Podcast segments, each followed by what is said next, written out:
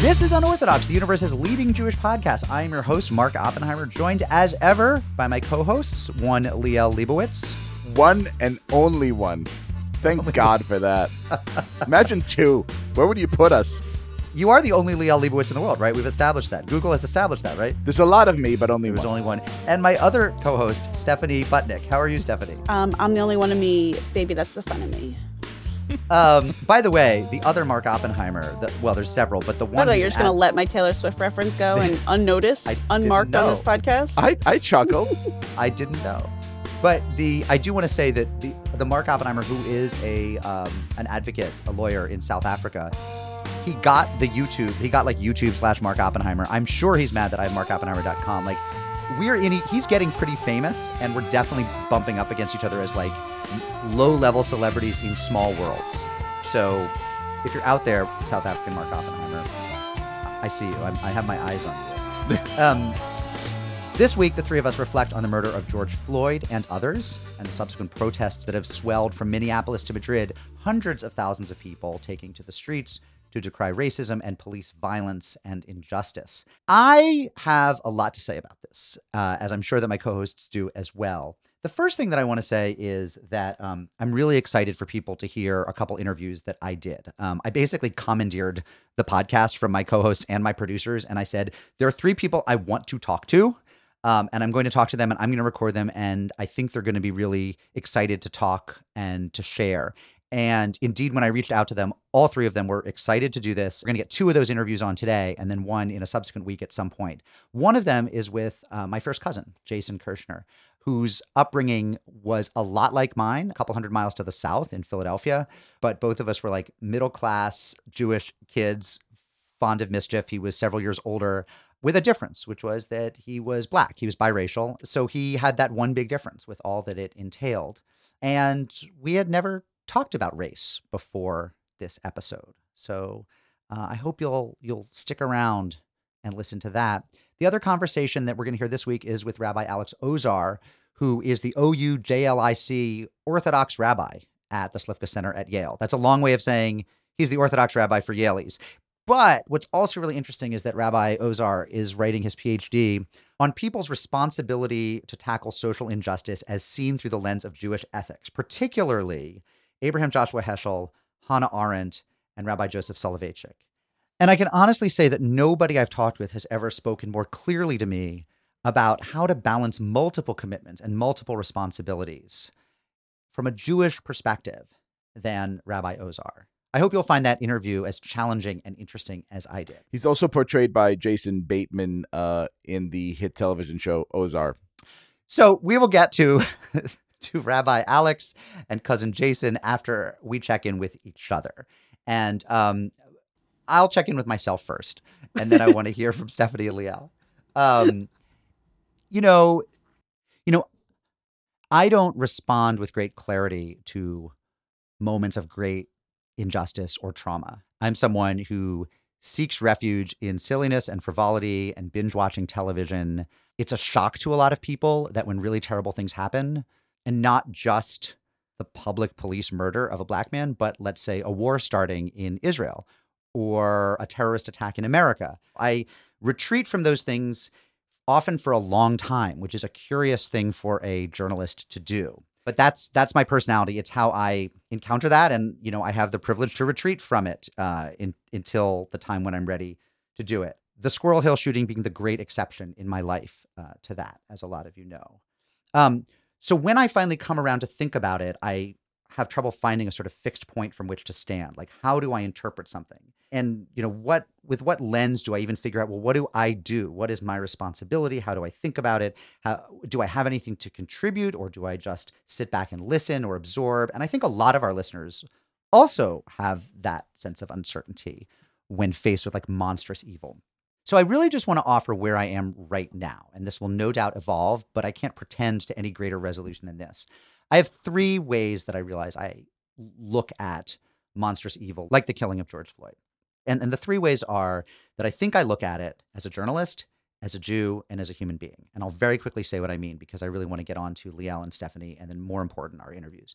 I think that I do encounter things as a journalist. Even though I also sometimes play MC or comic or whatever, my real vocation is journalism, by which I mean the thing I think I'm best at is finding other people's stories to lift up and to share, that I'm better as an interlocutor. I am very, very uncomfortable prescribing action or even in those cases talking about myself and my feelings, but I think I'm very good at finding other people's stories to tell and then putting it into an article or putting them on a podcast or putting them on a radio show or whatever.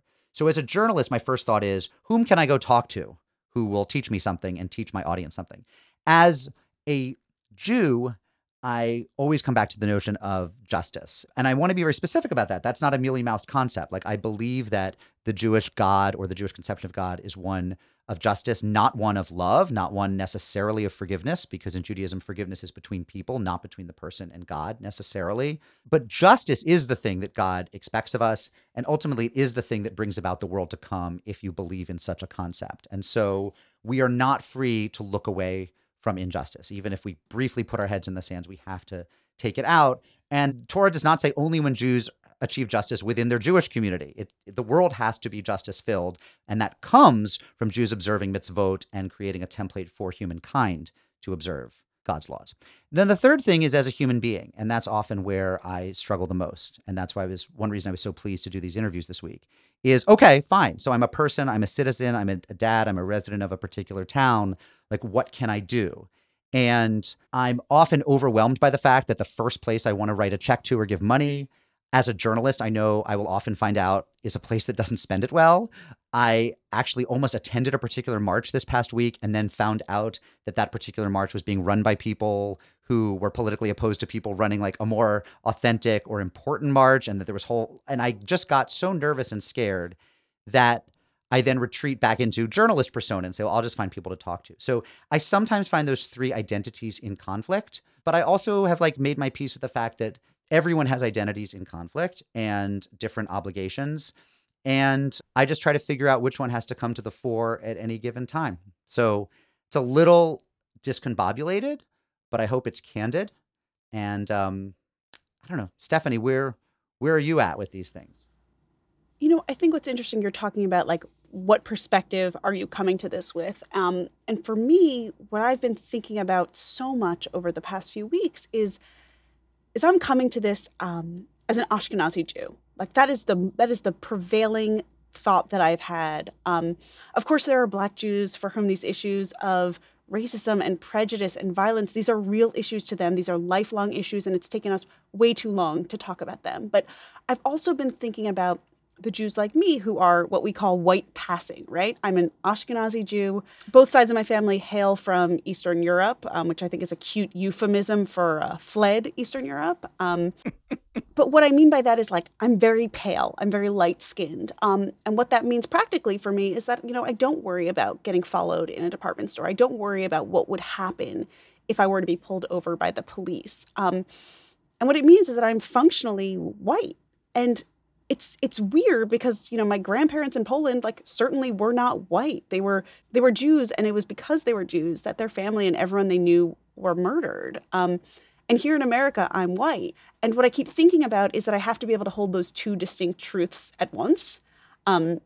I come from a deeply persecuted people, but yet in these conversations, I am not at all the victim. And I'm actually, in fact, part of the status quo in ways that are unsettling and worthy of unpacking. And I really do think that's why there are so many Jews out there in these protests. I don't know if you've seen, there's signs that say Black Lives Matter in Hebrew. There are rabbis leading their congregations in the streets. I mean, I see a lot of people whose Judaism, it seems, is informing their activism right now, and whose Jewish identity is sort of what's propelling them to speak out.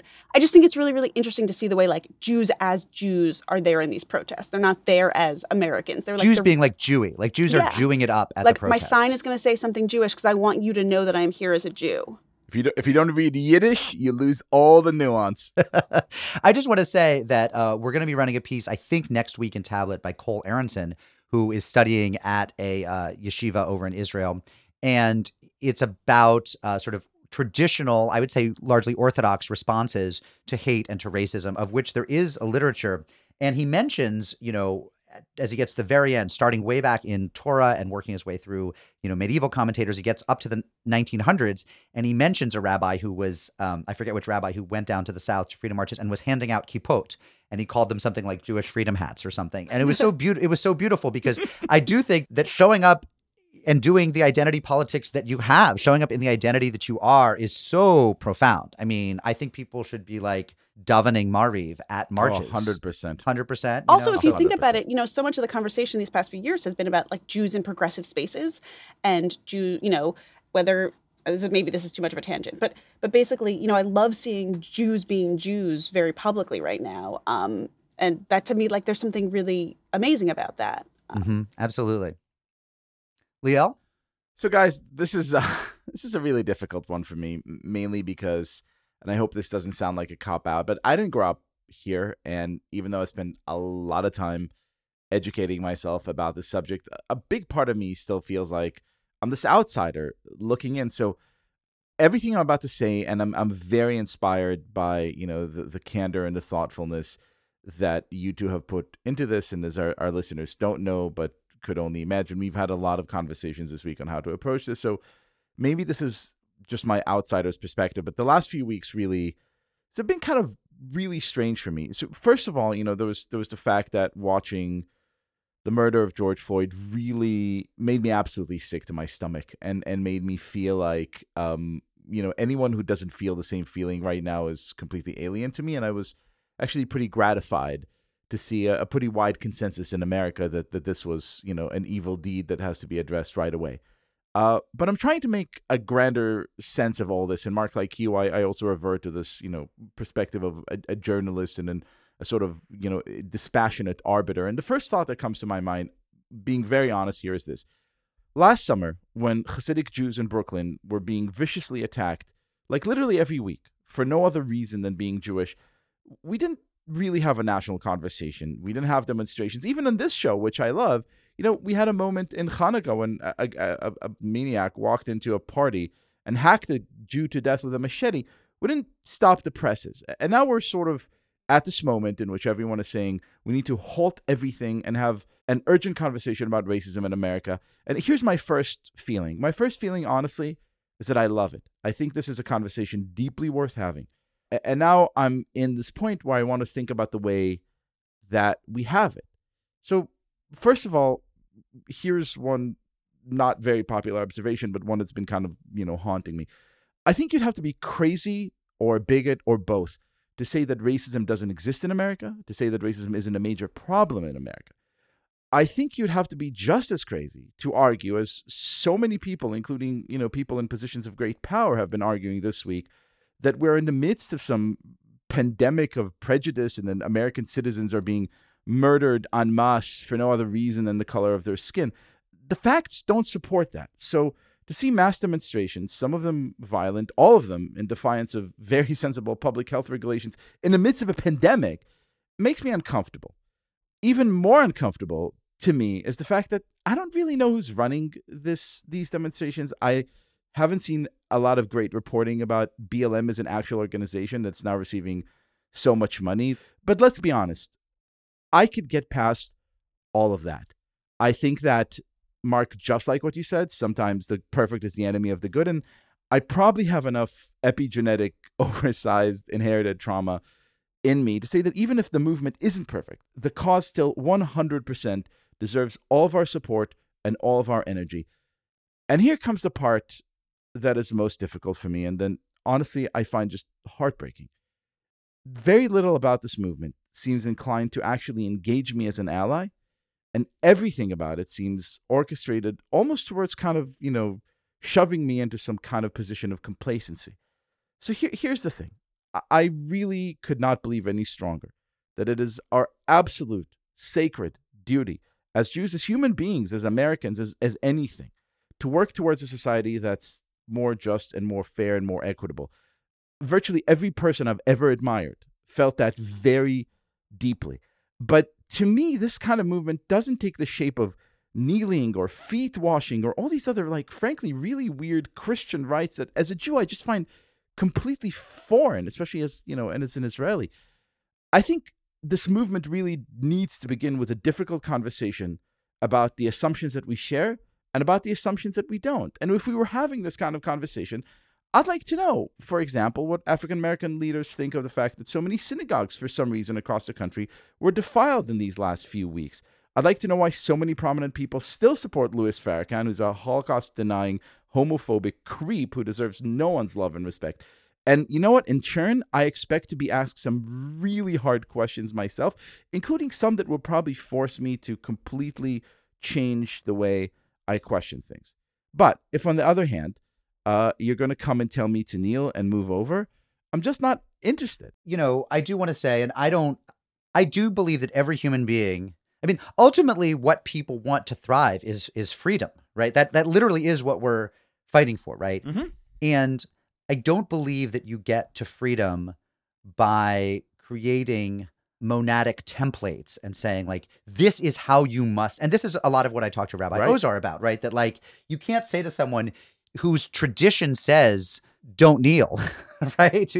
I mean, you know, my children are taught in Hebrew school that Jews only kneel or prostrate themselves twice a year during Aleinu on Yom Kippur and on Tisha B'Av. Mm-hmm. And I think I have that right. But like that idea, that kneeling and the foot washing that went on is specifically Christian.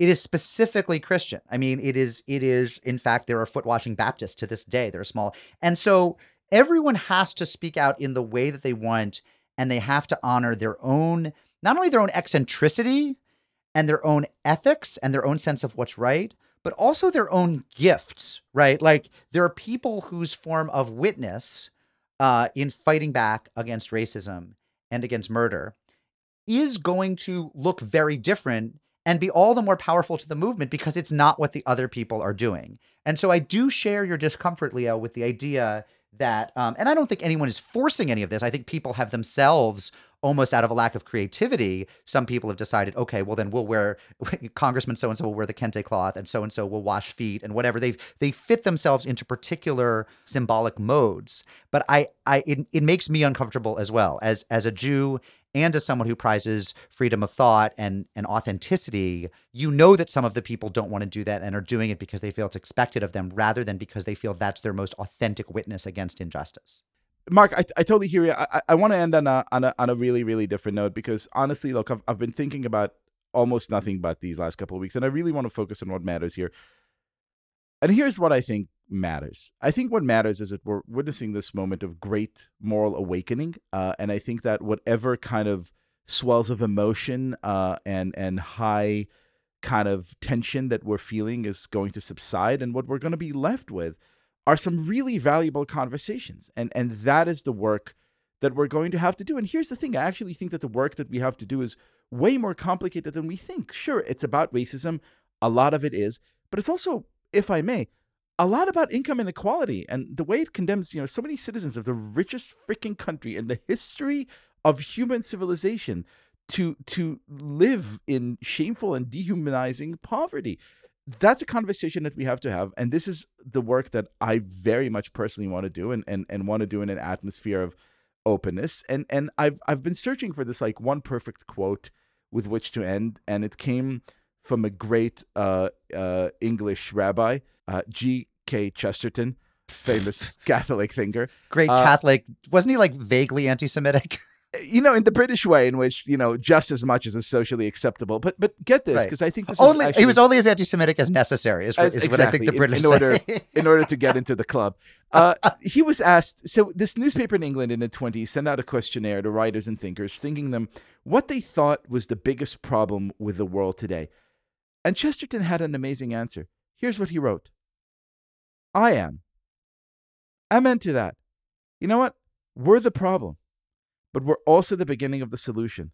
And I hope that instead of having this kind of public conversation in which we always feel that the right instinct is to look at other people and sort of say what they have to do better and how they're sinning and how they need to improve, we start with ourselves. And with myself, I say, I have a lot to learn, and an episode like today's fills me with absolute joy. What I think we're going to do here, and what I think, like, this podcast not just can, but like has to do, is basically like model how to create a space for these difficult conversations, right? Like with people who disagree all the time, but are coming to this with good intentions. And so when we were preparing for this episode, I just kept thinking, I really hope I don't say the wrong thing. I really hope I don't offend anyone. I really hope I don't make anyone mad. And what I realized is that like in these conversations, we are going to say the wrong thing because we are being open and honest about it. And so I think that is what we can sort of offer listeners. I think we've been doing this inadvertently for all this time. And I think especially now, difficult conversations are important and they're hard and they're unpleasant. And I think that's what we're all doing right now. Amen. And I'm 100% aligned. I mean, all for the difficult conversations, if indeed difficult conversations we're having. Here's another thing that I'm really proud of us for not doing. Like, I'm really proud of us for not presenting these conversations in a sort of tokenizing manner instead of saying, okay, we're going to have this one race relations episode and then not worry about it. We don't ever want to say, okay, we checked that box, right? Like, we truly care about the diversity of our audience, of you know, Am Yisrael, of Amcha, like God's people. And we care about the Gentiles too. We love you too. We created a space for you on the show. But, a safe space for Gentiles. But we also have to keep it like a super safe space for Jews who disagree. And I want to, you know, if I could just go Pittsburgh for a moment, I want to do it for two reasons. One is that I want to lift up the name of Antoine Rose II, who was an unarmed 17-year-old shot 3 times and killed by an East Pittsburgh police officer just a couple months before the 11 were killed at Tree of Life Synagogue in Pittsburgh, that we went and did that special episode for. And his name came up a lot. You know, you couldn't do the research that I did there without hearing his name on the lips of high school students, Jewish and African-American, and in some cases, you know, Jews of color, on the lips of police officers I spoke to, public school teachers, rabbis, etc. And there were marches around his death, and it did make the news a little bit internationally, but it's not a name that people know right now the way they might know Ahmaud Arbery or George Floyd. And, you know, a high school student said to me, she was black, and she said, and this was someone who had many Jewish friends and was deeply interested in peace for all peoples. And she said that when Antoine was killed, there was like a little bit. And then when the Jews were killed, it's all we heard about for a year. And that just seemed a little unfair. And, you know, one could nitpick and say, well, 1 death versus 11, but that would really deny the spirit of what she's saying, which is that, you know, Jews have a particular relationship right now with authority, both with the media, which does cover our travails a lot, though, as Liel points out, I think not as much as they should, given the rate at which we are victims of hate crimes, but also a relationship with the police who rushed into a synagogue to save 11 of the 22 people there. And so we're at a very interesting moment where a lot of Jews, getting to your point about difficult conversations, right, where a lot of Jews have never felt more fondly toward the police. And that's not crazy. That is not crazy. That there are Jews, especially those who remember time, who are refugees, who have come from places even today where to be even a non-observant, keepa-wearing Jew is still to have a target on your back for being Jewish at all. And they come to this country where in a huge national episode, the police rushed into a building and 4 of them took bullets to save Jews. And the gratitude is immense. And now a lot of them are, for the first time, confronting the fact that there are communities of people who do not feel that way about the police. And that is a difficult conversation to have, and it's not simple. And I think that we as a podcast have to create the space for people to feel all sorts of things about that. And we trust that they don't deny the humanity of anyone who's killed in doing it, but to recognize that, like, there are a lot of Jews who are inevitably going to feel conflicted. By the way, even on a smaller scale, think about it. Like, I'm so used to seeing a policeman or some kind of security at all of these JCCs that we've been visiting around the country. In Manhattan, I mean, it seems pretty normal to see like a cop car at a synagogue, just there on a Saturday, you know? Like, it's weird how we've sort of accepted, I mean, even more so in Europe, where you basically have to like go through a security check to get into any synagogue. The counter to that, of course, is, you know, there's this great piece that Carly Pildes wrote for Tablet, which is called Cops Don't Make All Jews Feel Safer. And she sort of points out that if you're a Jew of color, seeing a policeman at your place of worship is actually not the comfort that it is to other people. So like, there's so many layers to all of this. And we went through that discussion at my shul. the security discussion, and I'm on the board, and I'm not going to rehash it all, but like people of really good faith were very candid and raw about both of those questions. We talked about the fact that not everyone encounters the police with the same sense of security and optimism. And we talked about the fact that some people said, I'll never come to shul again unless there are police there. And so our podcast has to be at least as open and frank and candid as the average shul board meeting, but hopefully with a lot less vitriol. And better snacks. I was just going to say that. Hopefully with better snacks. But, you know, like, I guess I am centering this around us by talking. I mean, this is a Jewish podcast. Literally, that's all we do is make things about Jews. But, you know, I think we are at a really, really interesting place in this moment where all of these issues that are being talked about and debated on a wider stage, we actually like have particular relevance to this community as well. And we have sort of like, I think, a unique insight that I think we can probe and sort of unpack a little bit and then contribute to the wider conversation. We made this the golden of Medina, right? The golden country for Jews and Jewish ideas and Jewish cultures for half a century, precisely by working diligently to make sure that this is a society that slowly and gradually built coalitions that overcame a lot of its inherent biases. Our work is very far from done. You could argue about, you know, just where along the arc of history we are. You could argue about what the best way to build a coalition is, and this is what we're doing here and having these difficult conversations. But you can't for a moment say that, you know, we're exempt now because we've somehow arrived at the end times for American Jews. Because we got into the country club, baby. Exactly right. No, we didn't. The work is only just beginning. We've only just begun.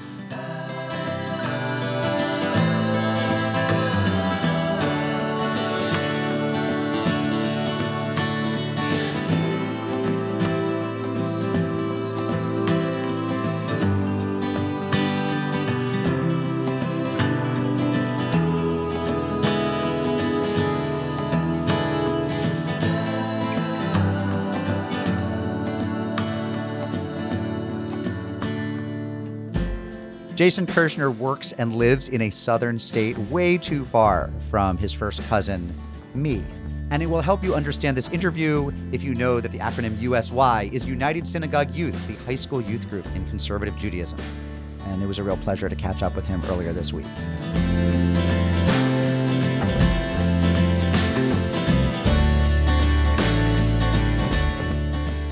Jason, cousin, how are you? Yeah, doing well. This is actually the first time I've ever been interviewed for anything. It's an honor. Even before I thought of interviewing you, I was actually thinking a lot about you because in quarantine, I was going through old correspondence. Like I have boxes and boxes of old letters, which I rescued from my parents' house. There are like probably 1,000 letters there. Easily 200 of them are from you.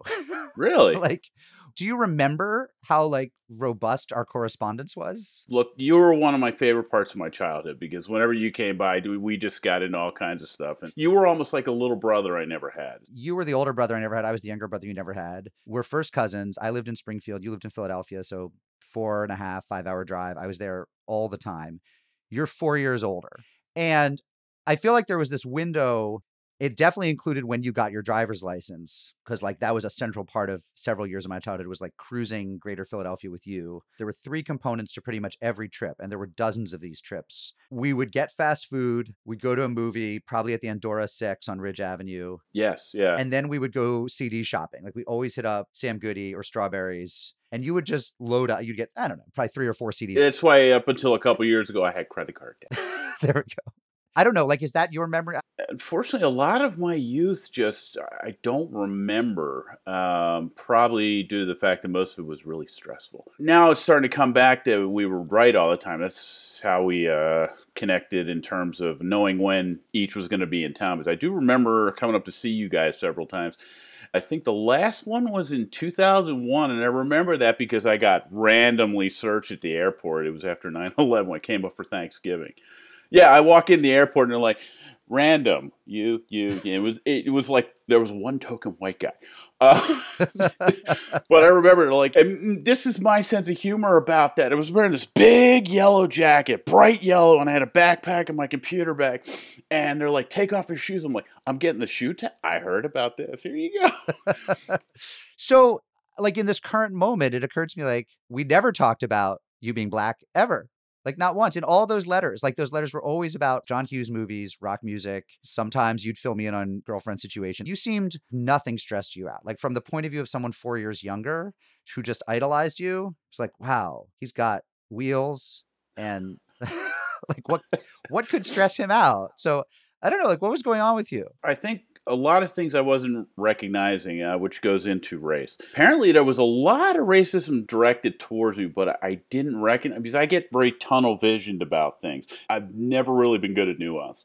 And a lot of that stuff is very nuance based. People will make offhand comments or they'll do stuff behind your back. But I remember bumping into those walls without realizing what they were and just getting really frustrated. It's kind of like what the Germans call Weltschmerz, which is, you know, the real world doesn't jive with the world you see. Like what's some of the stuff that you look back now and feel you didn't see? Are there specifics you can think of that you'd want to share? A lot of it that was happening behind me was at synagogue because like a lot of Jewish kids, if not most of them, you know, you have to get bar mitzvahed, so you got to go to Hebrew school. And when I got past bar mitzvah, I continued to go because my mother, she said, you don't have to, but I really want you to get confirmed. And I'm like, okay. So I went through that process and I kept going. And there I started to run into more noticeable things because I became USY president for 2 years. And when you take on a leadership role, suddenly people become more vocal about stuff. In my senior year, somebody came up with the bright idea to increase membership in USY, which was always a hard thing to get people to do. They decided to give an honorary one-year membership to the bar mitzvah kid, but the USY president was supposed to present that. So they go through the Torah reading, and then the rabbi would say, congratulations, here's whatever we're going to give you. And then he would go into his sermon. So I was supposed to come in right before the sermon, and I'd walk up and say, on behalf of USY as president, here's a one-year membership. And then that was supposed to be it. But I thought that was boring. And so I would take like a four-line poem, something that would actually pertain to whatever the Torah portion was about. And it slowly morphed into this little mini little sermon. And I kind of looked at it as I'm the rabbi's warm-up act. And we got this assistant rabbi. He was a real tool. And he said to me, yeah, we've had some complaints about you doing the making a little speech. Can you stop doing that? Now, I took it as offensive. But it just started to dawn on me. It wasn't just that I was upstaging the rabbi, which I wasn't. It was who I was. It became clear. Even though everybody involved, including that rabbi, would say, oh, it's not. We know that nobody's going to complain about anybody else doing it. I still had to do the little thing. And I've been going to the Saturday services for so long that I knew the cadence. They always kept to a certain time. It always ended at noon. And the rabbi's speech was always at 11:20, give or take a minute. I would get there at like 11:15, so I didn't miss it in case they were early. And then as soon as it was over, I basically would walk straight out. You know, get off the podium, walk right out. I did my duty. If nobody wants me to do anything, I'm going to do the perfunctory. And this one time was really cool because as soon as I walked in, my name was called. So I basically walked in, walked up, said blah, blah, blah, and walked right out. Right. And it went to Sam Goody probably to kill time. So my mother didn't know I was skipping out.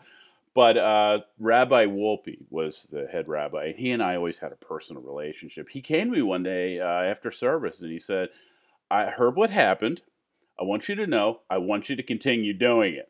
Uh-huh. So the next week I did like a 5-minute thing, and it was probably about race relations or something like that, just to stick it to the assistant rabbi. And I remember looking at him, he was just like stewing a little bit. What about in sort of all those leadership roles? Almost every space I saw you in, whether it was your shul, whether it was on some sort of trip. I remember once you took me with you when you were the summer camp counselor at the day camp where you worked in the summer. Almost every space I saw you in, if I look back in retrospect, it's like you were the only black person. Yes. Like, was that something you were aware of at the time? Not until second half of high school, because that's when dating was a real challenge. I don't know how many times I got told you're a nice guy, but and then later on, it became clear that the but became more about my parents will like you, but once email became a thing, once everybody started getting computers, I actually had an email pen pal relationship with Rabbi Wolpe, and I flat out asked him after so many years of hitting certain walls and glass ceilings and stuff like that. I said to him, if we're taught in the Jewish religion that We've been oppressed, including genocide, several times. Why are so many Jewish people I meet racist? And he wrote back, I thought I was going to get more of, you know, that not deflection, but where people give a perfunctory answer. He flat out said, I really wish I knew. Wow. Because we had, there was an older couple who were black who joined the synagogue, and I'm sure they got it worse than I did. It's kind of why I haven't been to synagogue really in a very long time. It just really stuck with me. And my mother was always, I want you to marry a nice Jewish girl. And I kept saying, I can't find one that doesn't have parents who aren't racist. But your mom was very much, Aunt Beverly wanted her kids to marry Jews. Yes. And here you are in this situation where a lot of Jewish women, by no means all, but a lot of Jewish women would be reluctant to date or marry you, or their parents would have issues with it, which would make them reluctant. Like, that must have been very painful. Yeah, because especially growing up in the area I did, it was very affluent, and it had such a Jewish presence that we got off for the high holidays at school because there were enough kids who were taken off.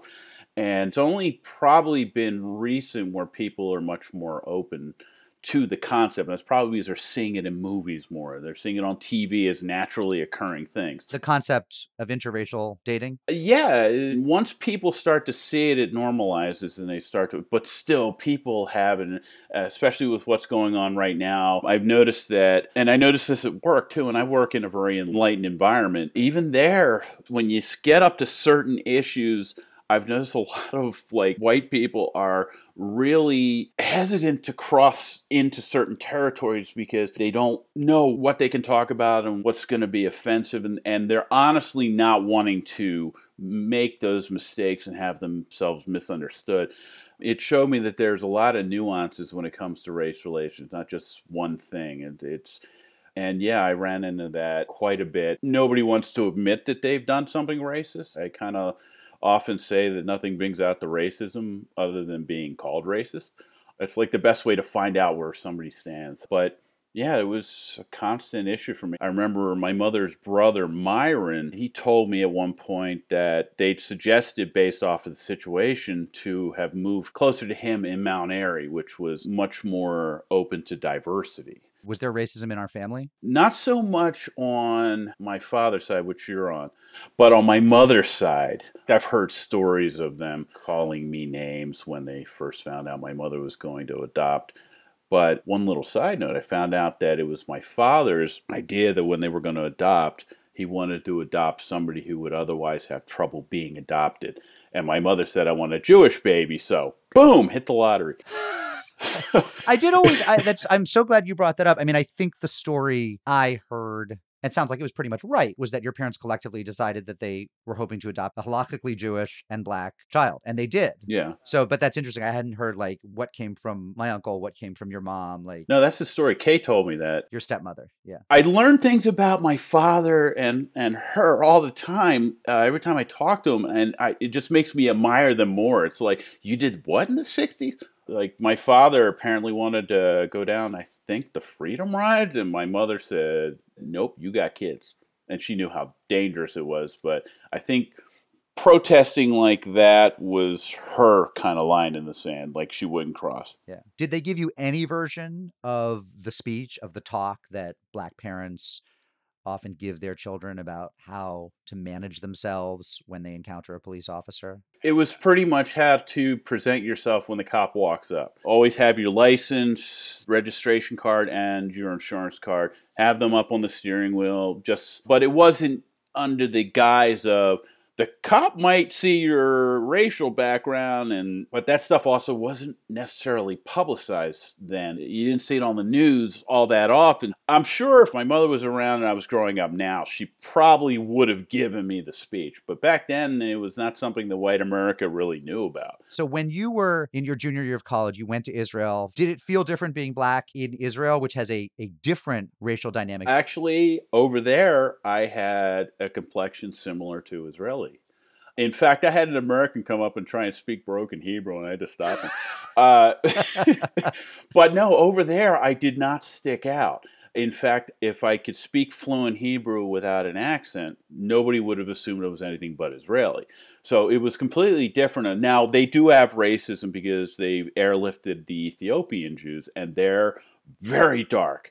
Now, when I was over there, I basically I was treated as an American, but I actually felt very comfortable over there and felt no real racism towards me. And now you live in the South, in the American South. And what are your thoughts about the protests in your kishkas? What are you thinking? I love when people have a good cause to protest. And this one's different because I see a lot of white people jumping in. It's kind of like the perfect environment to allow everybody to come through. Plus, everybody was home and they all saw what is an unequivocally wrong way for somebody to die in police hands. And we had some violence here, but Washington Post has analyzed a lot of these. The violence starts when the cops show up like they're about to invade Paris in 1939. Outside of that one night, we had a curfew for a few days, and it's been peaceful since then. And I'm kind of encouraged about that. I think changes are coming soon. As far as I'm concerned, it's really easy to speak from a third-person perspective, and mine is very suburban. The one area I'm really hesitant to put in is my personal perspective, because people would expect me to give one viewpoint, but I can't. Meaning because you haven't had those particular experiences with police officers? I've had none of them.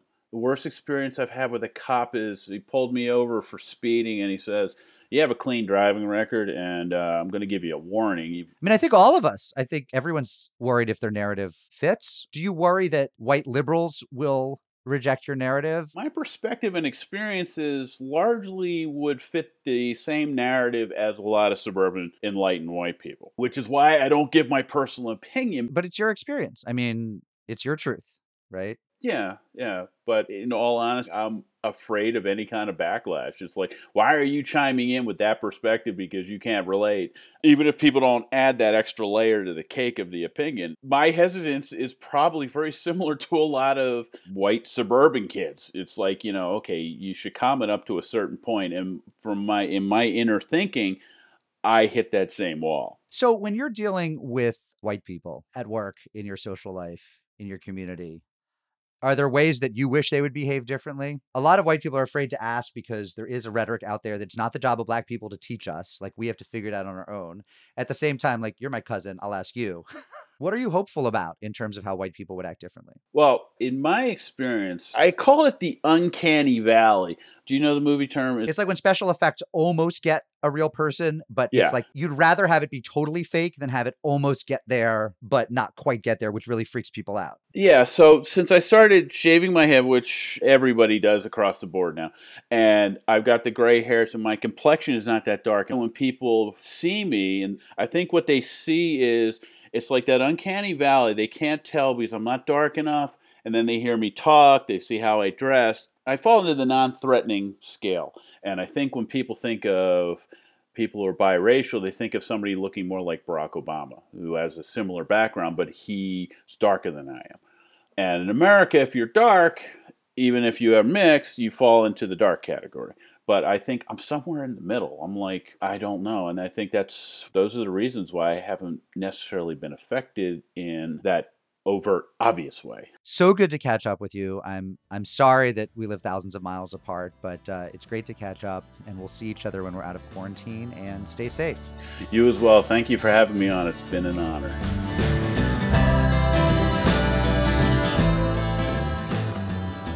That was my cousin and friend, Jason Kirschner.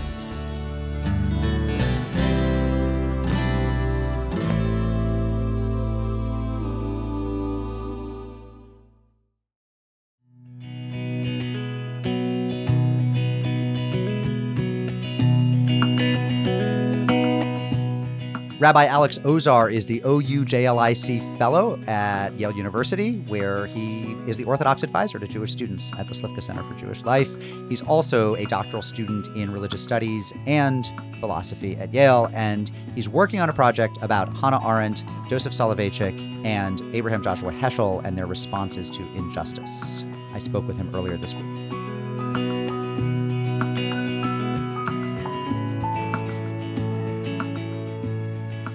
Rabbi Alex Ozar, thank you for joining me on Unorthodox. Thank you so much for having me. This is such a pleasure. Why don't you tell our listeners exactly what question you're trying to answer in your dissertation, which is almost done, but is in process. What is the question you're trying to answer? Most generally, and to put the matter abstractly, assume you are a citizen of a society in which there is structural injustice, which will take to mean injustice of which you and maybe no one is an individual author. You didn't do it. You didn't make these things happen. You were just born into a society where there are human beings that are oppressed more than they should be. And there is injustice going on. And the question is, what do you as an individual, what are you called to do in response? And this obviously has tremendous relevance right now, because even though each of us individually might be responsible for some injustices, we're also asking as a society, how do we act responsibly, given that there are also big systemic injustices that we didn't personally author, but which we live amidst and might benefit from? That's the idea. I didn't create the systemic injustices in our society. They were here before I showed up. They're going to be here after I leave, probably. What, if anything, can I do about it? And what ought I to do about it? And so I take my cue from Abraham Joshua Heschel. When it comes to injustices in free societies, some are guilty, but all are responsible. And what I'm trying to do is spell out what that responsibility is and what it would mean to take responsibility. You may never personally have authored a system of sexual harassment in the workplace or police brutality or inequality in medical care. You don't have guilt for those things, but you have some responsibility as a fellow, American, fellow human being? What status is it that gives you responsibility for them? So most basically, each of us as a human being is responsible for all other human persons.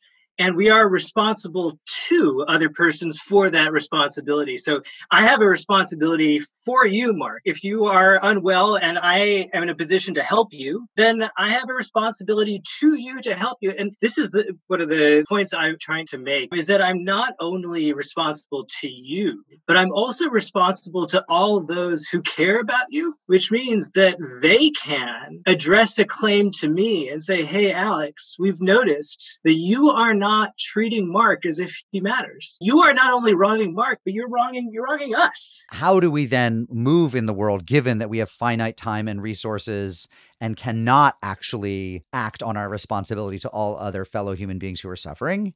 What is it that we ought to do? Going back to Heschel, and I'm looking at a whole family of figures, also Joseph Soloveitchik and Hannah Arendt, these figures coming out of Germany in the 1920s and 1930s. They are participants in a society which becomes maximally evil and which becomes a machine of genocide and destruction. They're horrified, but they're not perplexed by the fact that somebody like Hitler and the small band of criminals around Hitler did awful things. That they understand. What was confounding to them was that just the everyday people, their neighbors and friends and the people they knew, all just kind of went along with it. Their average neighbor in Berlin was not responsible for the Holocaust. They weren't guilty for the Holocaust, but they had this conviction that there was something that they needed from them that they didn't get.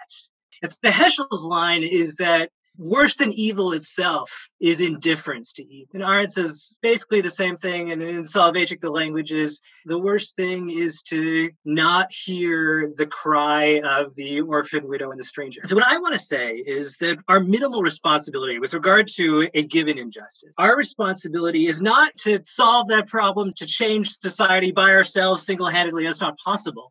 What we are called to do is to not be indifferent. And that responsibility is to everyone else who cares. We have a responsibility to make clear to all of them that we care. And what that requires is that we accept some amount of cost, risk, and sacrifice in trying to make things better, to show that this matters to me, and that because this matters to me, it should matter to you too. Is the point of doing the something that we do, the actual good that will come of signing the petition, that we might be the signature that tips the petition into getting heard, we might be the $18 that allows the organization to hire a lobbyist or an organizer, right? Is it the actual potential utility of the gesture, or is it the symbolism, either in that it matters to people who see me making that gesture, or that in some sort of like mystical sense or metaphysical sense, we have honored the universe. Even if nobody ever knows that we made that gesture, we have struck, a note of good in the eyes of eternity or God. Both. It is required that what you do not be merely performative. I can't just act as if I care. Merely or purely virtue signaling may or may not be helpful. I need to be actually acting towards some form or manner of redress of the injustice. But the reason why that matters is because of the performative expressive aspect, and because that in making clear that I really do care and trying to do whatever I can, even in a small way, to make things better, I call others to join me in making things better. Arendt, she says, look, there can come a point when you are a part of a machine of injustice and oppression, which is just so much larger than you and possesses so much overwhelming force that there's just nothing you yourself could possibly do. You just need to give up. But she can't accept that. She says, like, it's theoretically possible, but it can't be real, because always, in any case, you always have the option of passively declining participation. You can always just say, I'm not going to do anything because I can't do anything. I'm just not going to help, and I'm not going to make things worse. And if enough people do that, any system of oppression will come falling. This requires a lot of motivation. I think this is the point that is probably the least intuitive, and that I think people are the most programmed to disbelieve in, is the fundamental fragility of massively powerful systems of oppression. If you just look at the text in Exodus, it's very clear, it seems entirely explicit, that the oppression of the Israelites in Egypt was Pharaoh's idea. Clear. But the rabbis in Shemot Rabbah actually take a remarkably radically different view. They say, actually, what happened was a new king arose over Egypt. So what does it mean a new king arose over Egypt? The story was, actually, originally the people came to Pharaoh. And the people said, Pharaoh, we want to oppress these. And Pharaoh said, you guys are a bunch of morons. That's a terrible idea. It's only because of Joseph that we have anything that we have, and just oppressing him is just dumb. It's bad policy. And they depose him. They kick him out of the palace. And it's only after a few months later that Pharaoh finally, living out in the street, Pharaoh says, all right, I will oppress the Israelites if you take me back. And so they put him back on the seat. So this is rabbinic legend. This is Midrash. It's not Torah, for our listeners who are unclear. It's rabbinic legend around Torah. Right. The rabbis seem to think that it actually has to have been the people. It's just a mistake to think that the leader in charge was the person who chose and ultimately authored the oppression. Because if the Egyptian people were not behind it, if they weren't actively demanding, then Pharaoh is powerless. And this was Arendt's point, too. And she goes through in her book on Eichmann, like an elaborate series of case studies. Because everywhere that the Nazis met real opposition, her biggest example is Denmark, but there are a handful of other places. Yeah, she has all those chapters where she goes through, and in Bulgaria, and in Romania, Slovenia. She goes through all of these countries. It's actually, in some ways, the most boring part of the book, but actually the most important, as I recall. Exactly, because in every case, she's looking for what happened when people just said, no, we will not help you murder Jews. Actually, every time anyone put up principled opposition, the Nazis basically just folded. The more fundamental point is that we tend to confuse violence and power. Nobody has power just through violence. Even Hitler can't make everyone do what he wants just through the threat of shooting them if there aren't people that actually support the project. So transport that to America right now. And let's say that someone opposes a particular injustice but feels at a distance from it. How do people act? What should they do? Is there some way they can gesture resistance even when they're not present? Or do they have to go straight to writing a check? Maybe they're in a rural area and it would just be like a one person getting no media coverage walking down the street. There may be cases where you don't have the opportunity to do very much. But even where that happens, part of the fundamental core message here is that every individual injustice is an instance of something more fundamental, which is that human beings aren't respecting other human beings as human beings, that there's some group of persons who don't seem to matter as much as they should in society. And that's always the case with regard to some class of persons, which means that even where I don't have the opportunity to protest, to resist, to say anything about this particular group being oppressed, hey, I can still study and I can still invest in and I can educate, teach people, get people to be concerned about it and talk about it. But even just more basically than that, I can cultivate communities of mutual concern and respect. We all know that we're supposed to respect each other as persons, but we're all terrible at it. And we can all get better at it. We get better at it through having actual conversations with other people where we respect each other and actually listen and we're vulnerable to things that they say, the more that we create communities, we create relationships and communities and individuals who are shaped by those communities, the more we'll then be open when someone tells us that there are classes of persons who are suffering under injustice. And if we ever get to a society where there are enough people who just care, just sheer concern, it matters to them that people are suffering under injustice, then we can make injustices go away with a snap. So when should we be self-critical? When should we be self-lacerating and feel like I'm not doing it? How do we know that we're not just being smug? How do we know we're sleeping too easily at night? How do we know when we're doing it too easily and we should actually be driving ourselves a little more?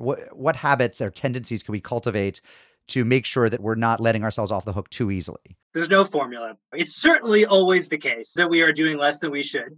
Virtually always the case, and we are always deluding ourselves. But the one marker and part of the model I'm trying to articulate, at least with regard to any injustice in particular, but even with regard to the global problem of injustice, the question I have to ask to tell the difference, the criterion I have to tell the difference between saying that I care and actually caring, is whether I am putting some measure of myself on the line. There's some cost, risk, and sacrifice I'm taking, such that it just from an objective interpreter who looks at the story of my life and what I'm doing right now would say, well, gosh, it stands to reason that they really care, that they're not, and to put it really technically, if the fundamental evil that we're concerned about is indifference to evil, what we need to do is do enough so that it's clear that we're not indifferent, which means that we positively means we care some amount. And to show that we're not indifferent means that I accept some real cost. There's some risk. I put myself on the line. Do other people have the right to assign to us or prescribe for us the risk that we should be taking? And there are a lot of people who feel, I think we all have a tendency to feel that our issue, I mean, I as a vegetarian tend to feel like, how could anyone not see the way in which they should make a small sacrifice, which is don't eat meat or at worst, don't eat factory farmed meat. How can anyone not see it? I always want to assign my issue or my cause to them. Do people have a right to do that? How do you feel when you see someone saying, like, if you're not joining a reading group to get more enlightened about X, you don't care about people or you're indifferent to evil? How do you evaluate a claim like that? Not only do I think we have a right to that, I think we have a responsibility to do that. To do that to other people? Yeah. I think this is all building on a prophetic model of our responsibility to other people, building on the biblical prophets. Amos looks out at his society, and for the first time in his society, there were some new trade routes opened up, and all of a sudden there was an upper class of extraordinarily wealthy people and the income inequality in Israelite society for the first time. And Amos is looking around, and he's like, I can't believe it. There are people here. They have two homes, he says. They have summer homes and winter homes. How could that? They have ivory beds. And he says there are people, the wealthy are extorting the poor. It's wrong because those people matter and we need to care about those people. And if they do, we all need to speak out. And so I, Amos, am going to risk my life. They almost killed him. Amos barges into the royal court, goes out in the street and tells everyone, you need to fix what you are doing because the one thing that God will not forgive is you oppressing his fellow children. We have a fundamental responsibility. Well, I think we create immense suffering in the animals and just as bad immense suffering in the industry that exploits workers and denudes and destroys the environment to give us that meat. So I should be telling people that. Yeah, so if you think that really matters, what that means is that you think it matters to everyone. You think it matters objectively, not just to you. It's incoherent.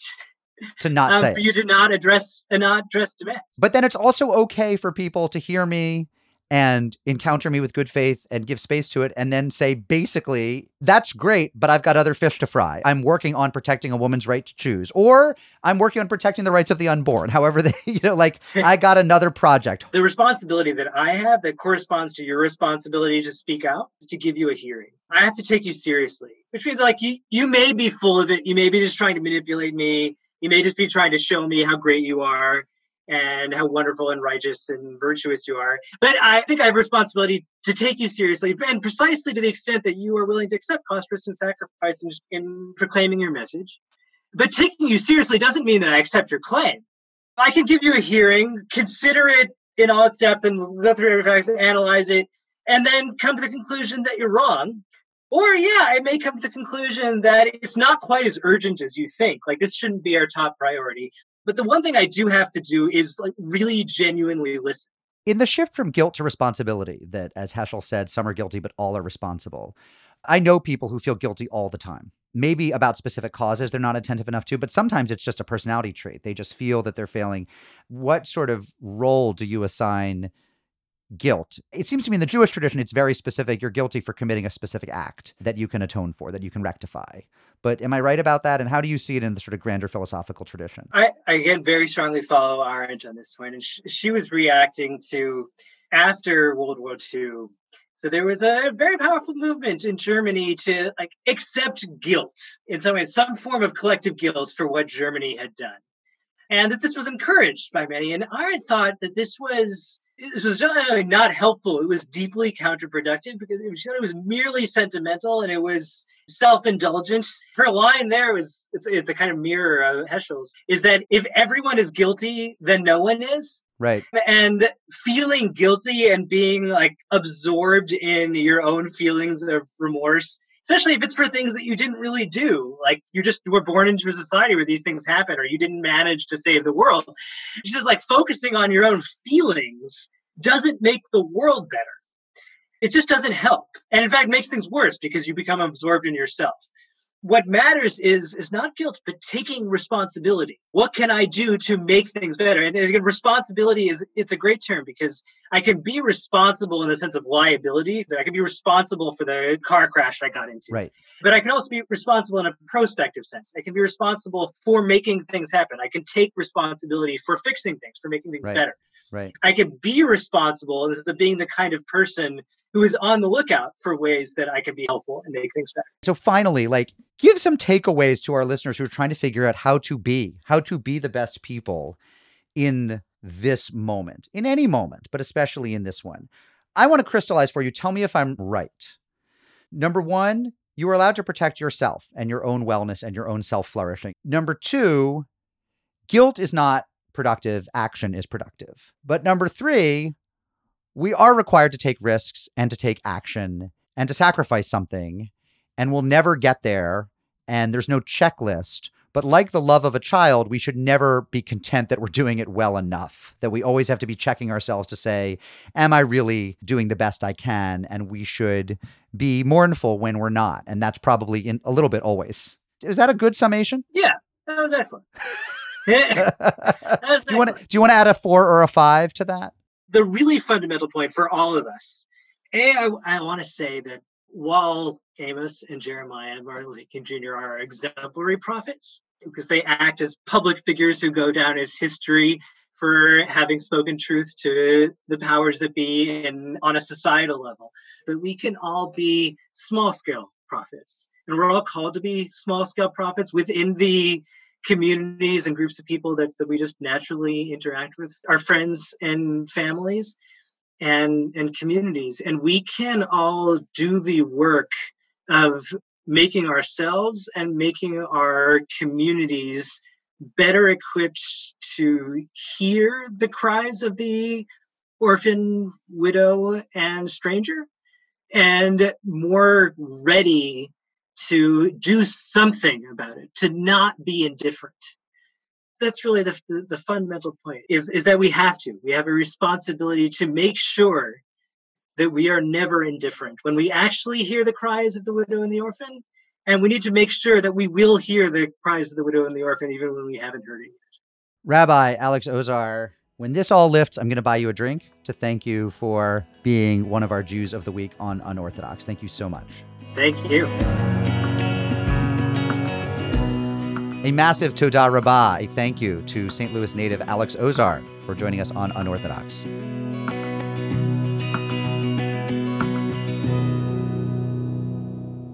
Mazel Tovs. Liel, do you have a Mazel Tov? Oh, I have a Mazel Tov. So I don't know if you saw this. This is silly, but like filled me with so much joy. So after the great mayor of New York City, the incomparable Honorable Bill de Blasio, decided to weld shut the playgrounds of Hasidim, some Hasidim in Brooklyn took the law into their own hands. They took bolt cutters and cut open the gates to the playground. This makes me think, you know how there's like this independent autonomous zone in Seattle right now?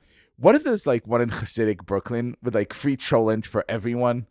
Just like the People's Republic of Crown Heights would be amazing. So mazel tov to you, brothers. Liel, are you in favor of obeying the quarantine, or are you not in favor because you were critical of the marchers for ignoring it, but now you're praising the Haredi Jews for violating it? I being a libertine, I'm either in favor of everyone obeying it or no one obeying it. You just have to pick one. That's it. He's never been a man of moderation. That's right. Okay. Stephanie, do you have a mazel tov? So I do. I finally went into the office this week after a long time. Mazel tov. Well, this is not for me. And while I was there, I saw Tablet's publisher, Morty Landown, who has been to the office regularly throughout all of this. He has been quite literally keeping the lights on, getting our writers paid, keeping everything in order, going to the post office to try to find our mail, and seeing him in person again. I was so overwhelmed with the joy at seeing not only someone I work with and respect so much, but just someone who had done so much for our organization during all of this. Like it, I think I also, the human contact was really big. I'm like, I'm about to cry right now.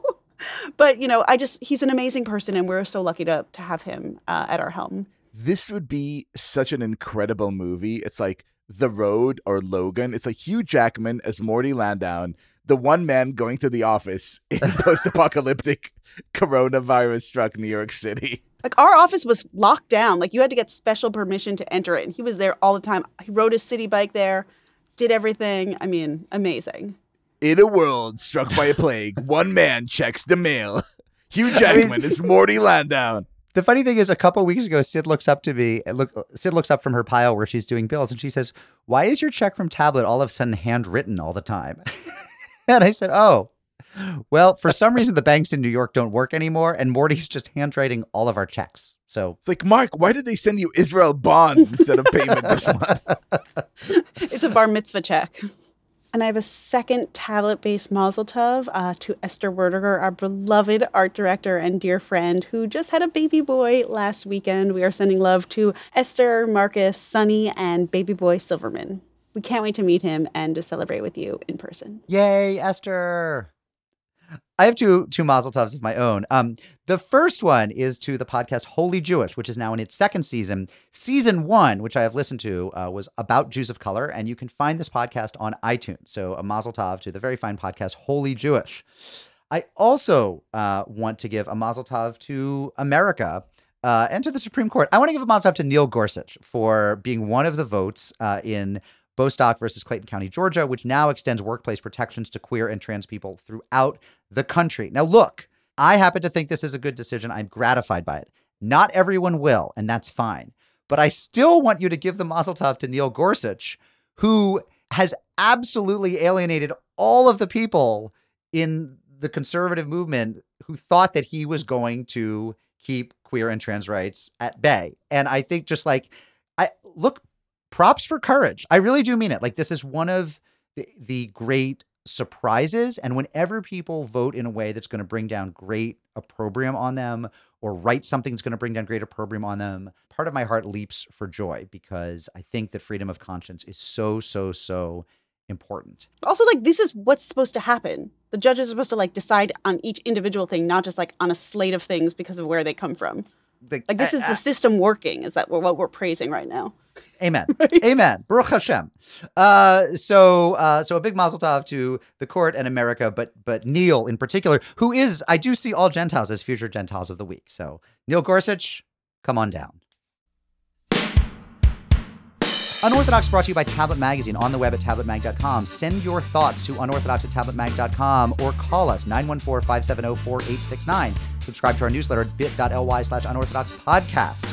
Our show is produced by Josh Cross, who keeps calling us to the point where my wife says, if it's Josh Cross, don't answer.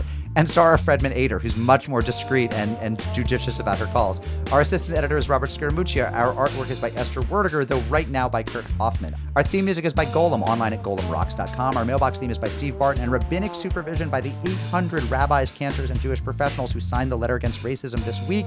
I will call out in particular, just pulling them out of the alphabet, Rabbi Susan Stone, Rabbi Simon Stratford, Rabbi Micah Streifer, Rabbi Steve Stroyman, Rabbi Karen Strock, and Rabbi Joshua Strong. We hope to someday come to you again from Argo Studios, but we're still in our basements. Shalom, friends.